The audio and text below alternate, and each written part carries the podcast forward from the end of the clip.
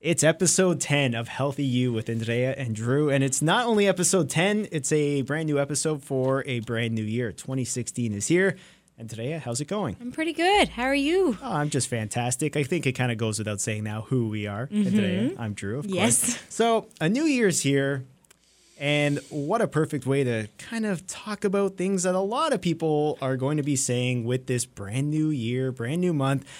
I want to lose some weight. Yeah. That's my New Year's resolution. It's my year. It's the year of you, right? Yes, a lot of people say that. It's obviously it's probably the most common resolution people make when New Year's rolls around. Mm-hmm. And when people say they want to lose weight, they want to get into better shape. A lot of people, I think, are under the misconception that they can do one or two things and they're just all of a sudden going to be, you know, perfect.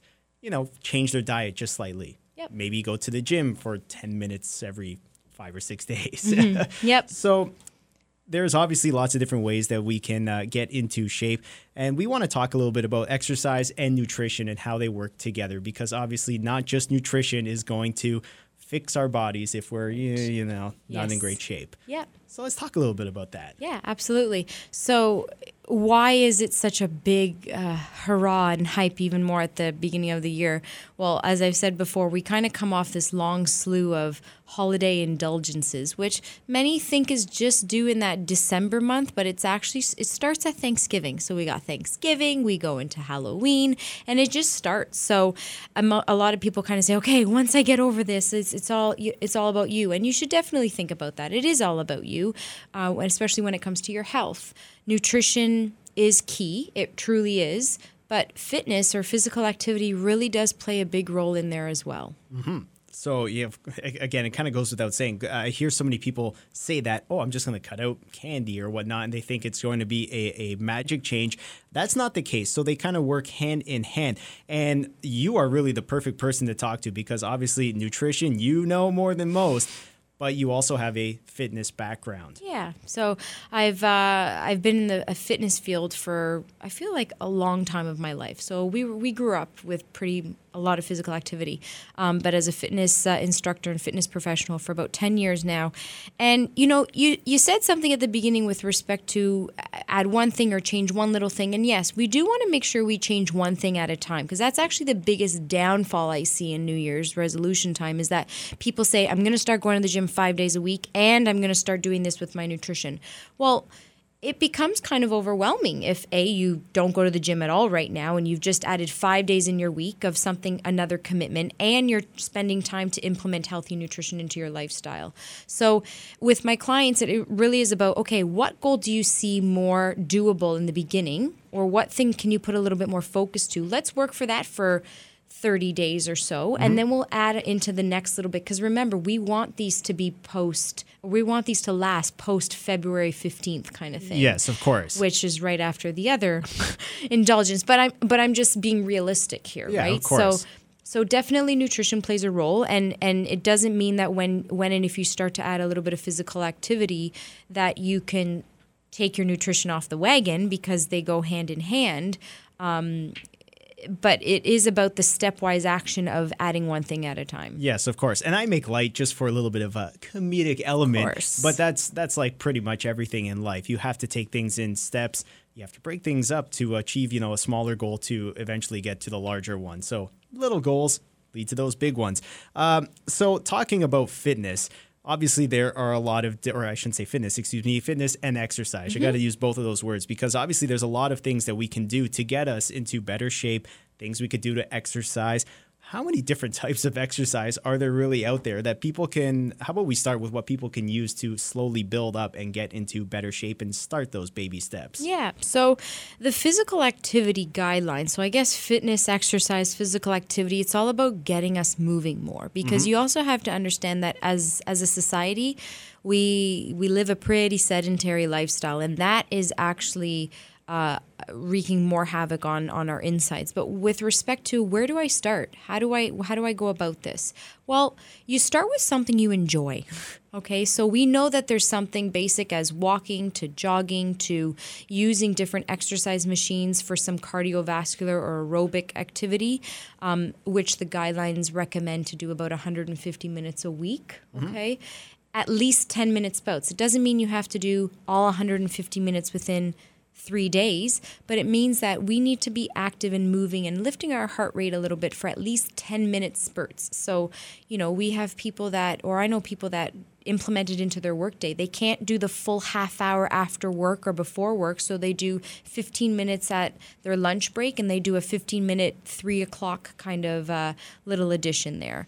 Um, you know, you again, don't put yourself into some kind of exercise or fitness regime that you dread going to in the beginning because if you're not looking forward to it the lack of mo you know the reason for staying motivated might not be there as well so hey if you like dancing go to a dance class whether it is that you know all star five star zumba class that you yeah. want to try out or if it is just the little community center um, a different kind of dance class or a hip hop dance class or stuff like that. Um, if you like to do weight conditioning, speak with someone, a professional, to help you kind of understand a little bit more uh, about how to go about the different weight con- weights uh, that are in the in the gyms or the community centers or even at home. So one of the things I really thrive on is your own using your own body weight to do a lot of weight conditioning and strength conditioning. Um, so that's the other type of exercise. Mm-hmm. Uh, and how much of that? Well, our physical activity guidelines, as I mentioned, 150 minutes of you know heart rate stimulating exercise, but the strength conditioning and the flexibility conditioning. Um, are also equally important. Um, they help to build our muscles, which help to uh, also improve our bone structure um, and our bone density. And strength and flexibility training actually become a lot more important as we get older too. Yes. That's why we start complaining about those sore backs as we get a little yeah. bit older. But you touched on some really great points. Uh, even just as you said, implementing or uh, adding a little bit of exercise to our days because so many of us, and I have a job where a lot of the time I'm in front of the computer, but if you could just break up your day, even if you just go for that walk to grab a coffee or your afternoon break, it may not be the the full exercise that you need for the day, but it's a great thing to do. And unfortunately, not enough of us do that. But no. I know how important it is. And you also talked about a few uh, uh, cool other things like Zumba and weight training. What's your thought on some of these trends? Because there's a lot of them, and you know, you mentioned Zumba, and that's something that I I'll be completely honest. A lot of people seem to brush off yeah. as actual exercise. And I'm yeah. not, I'm just, I hear people saying that. So yeah. I know, but I'm saying, like, I've personally never fallen in love with Zumba, mm-hmm. but many people have. And I think the whole pros, the whole premise there is we're just getting people to move, def- definitely just to move. Um, if there's opportunity to put some music on, you know, in your house or your condo and dance around with your kids for 20 minutes at night. That's considered exercise as well and movement. So it's a, again another opportunity to dance, right? Dance party at home, why not? Um, but what are some of these trends? Well, first of all, we have to realize that you can you can work out pretty much anywhere mm-hmm. this day and age whether you're at home a community center at a gym and right now this whole one of the trends of like faith-based exercise, such as in churches or mosques or synagogues. So they're just really embracing this whole um, faith based exercise or experience and a holistic approach because they want to get more communities involved as well. Um, other trends, so again, we are very busy people. You're absolutely right. Um, where we might not have the opportunity to go to the gym and spend 45 minutes because maybe part of our commute uh, takes takes too much chunk of a time, or that you know. So one of the other trends is workout on demands. So, workout on demands and video streaming, where people can get videos and YouTube videos of an instructor-led class, and they can pop it on at work, whatever whatever your environment allows or is suited to let you do, and the type of exercise that's going to motivate you. You can do something like that as well. Yeah, and there's a lot of those videos on YouTube. Yeah. They're all over the place, and it kind of goes back to what you led off with, and uh, you know, baby steps baby yes. steps and everyone can do it it's just kind of working it into their schedule and i think you said another thing which is really great where people kind of have that mentality let's do five days a week right off the bat if you know deep down that it's not going to work baby steps yes i i always say start with two days a week and choose the two days where you know you have time if mm-hmm. you know that you know for instance Tuesdays and Fridays are your TV night where you sit down and watch TV for three hours on a marathon.